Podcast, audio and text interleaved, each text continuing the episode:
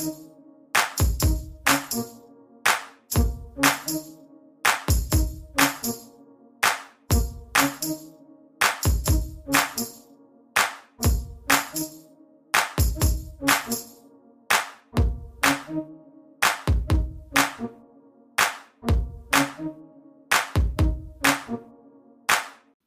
and salutations. Welcome to day 23 of the Black Music Month 30 series here on the Chris Pods and Things podcast. I'm, of course, your host, Chris Stevens.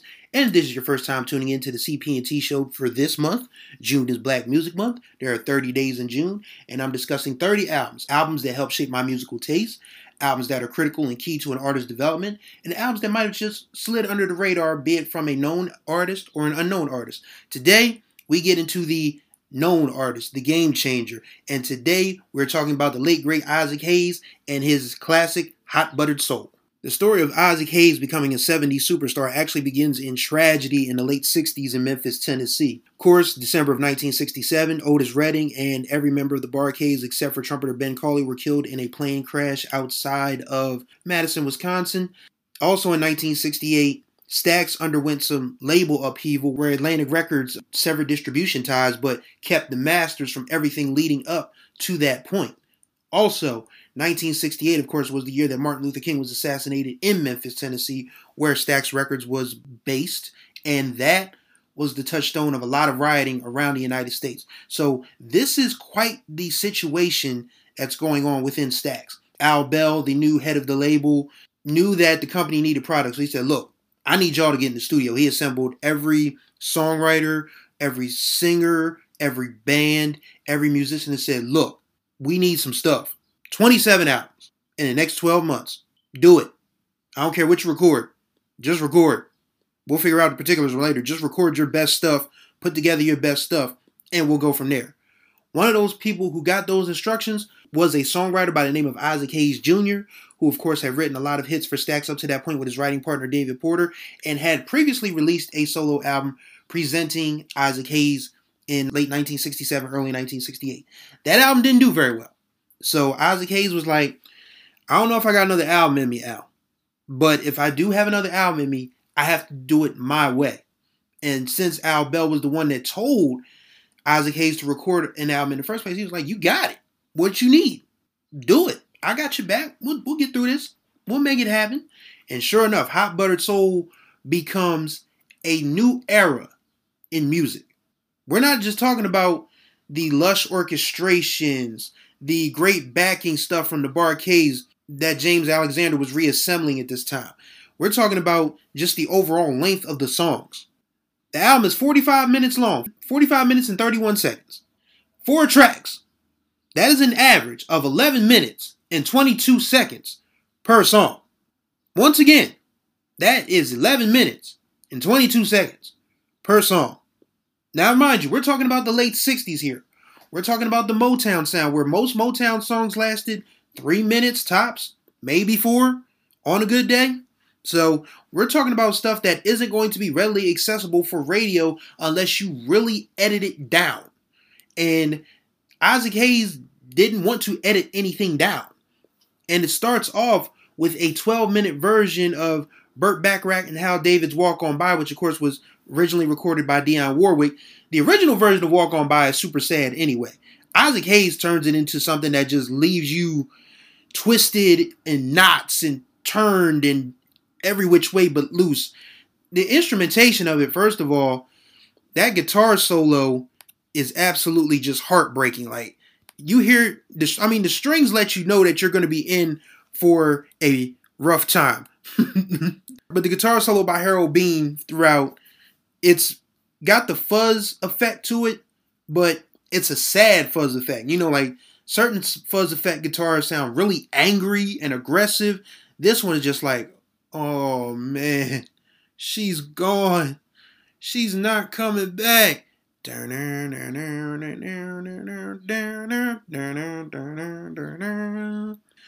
Welcome. It's really just 12 minutes of sitting with the pain. 12 minutes of sitting with the pain of being left behind and having to see this person walking down the street either with someone else or just not with you.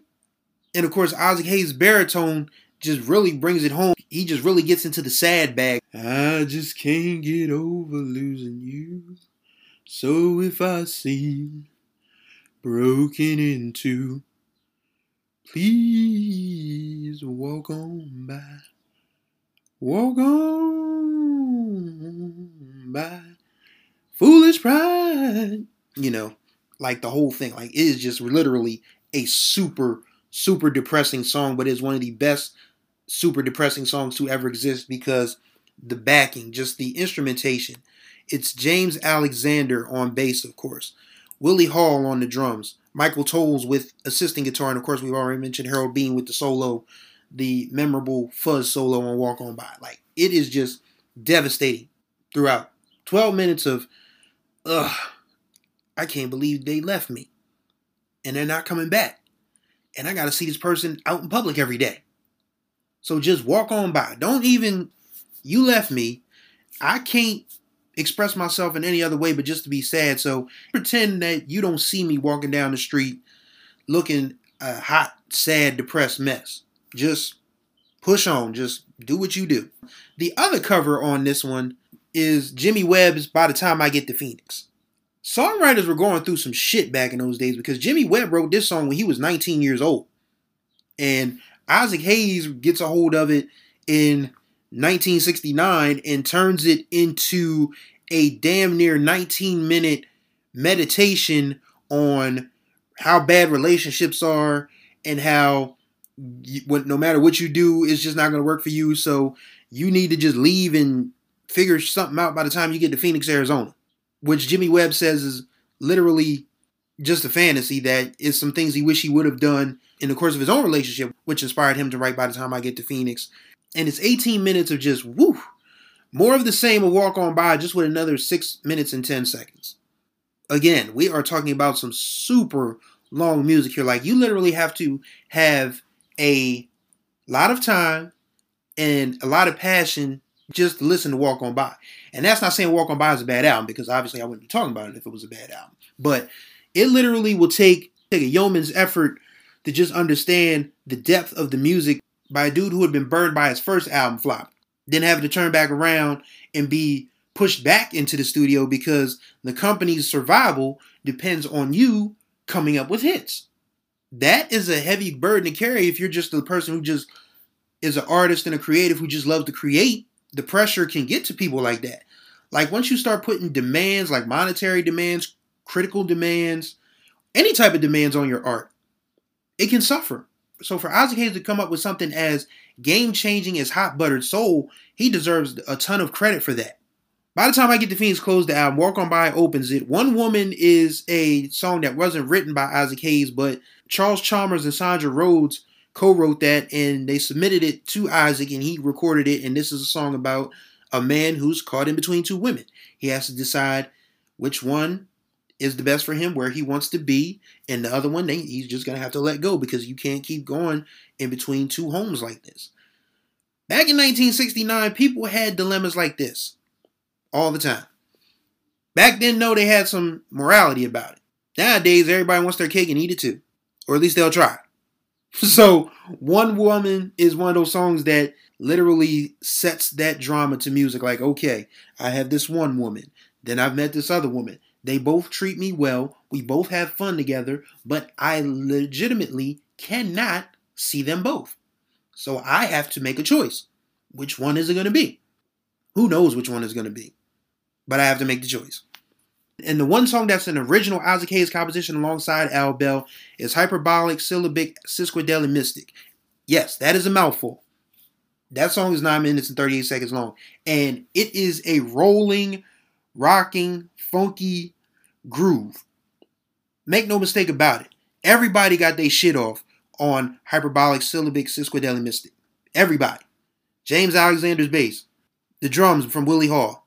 Isaac Hayes doing the keyboards alongside Marvell Thomas. There was a whole lot of jamming. It's literally a jam session song. There are lyrics in the song, there's a story in the song. It sounds like an interracial thing that Isaac Hayes is, you know, on this if loving you is wrong, I don't want to be right tip, maybe about a white woman. And of course, we're talking about the late 1960s, so it could have been cocaine.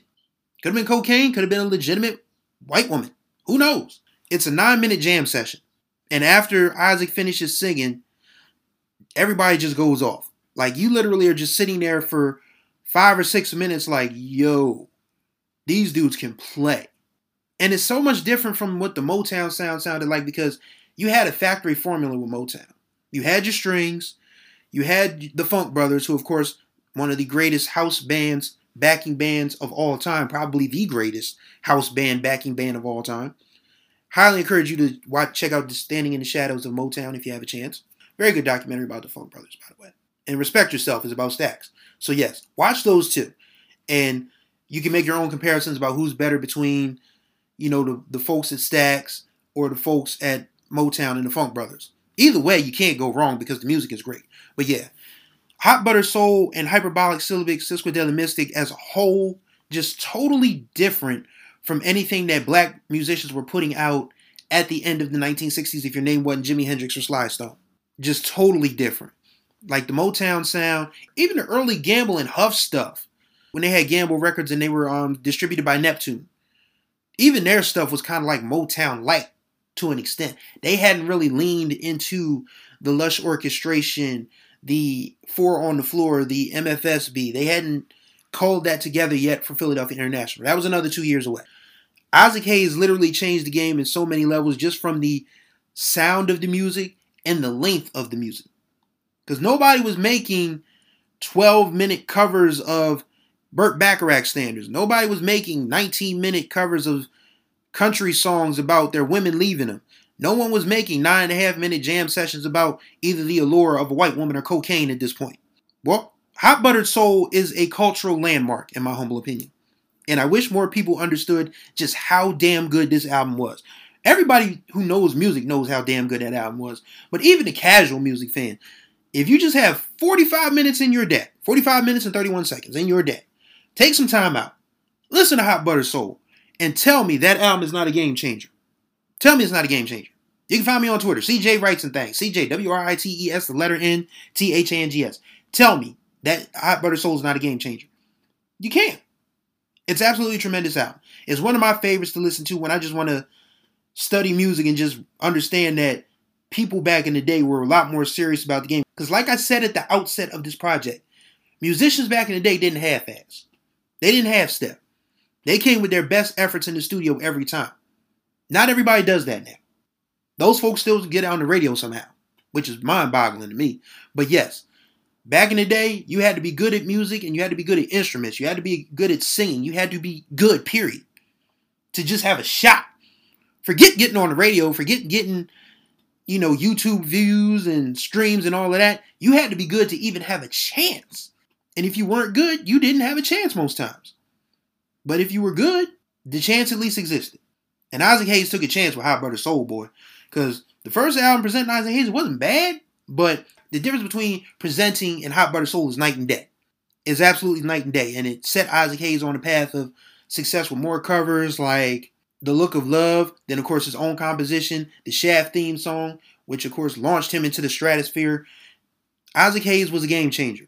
And it took a desperate effort on the part of his record label to even get him to record Hot Buttered Soul. Sometimes things work out the way they're supposed to work out. And that's going to do it for day 23 of the CP&T Show BMM 30 series. Greatly appreciate y'all for listening. Anchor.fm forward slash C-H-R-I-S-P-O-D, the letter N, T-H-A-N-G-S. Look for that as a sentence on Spotify, Chris Pods and Things. You can find us there. Be sure to listen up. Got seven albums left. One week left. Man, we really have been moving through this. And we still got some good music left. So thank y'all for tuning in and see you tomorrow for day 24 of the BMM 30 series.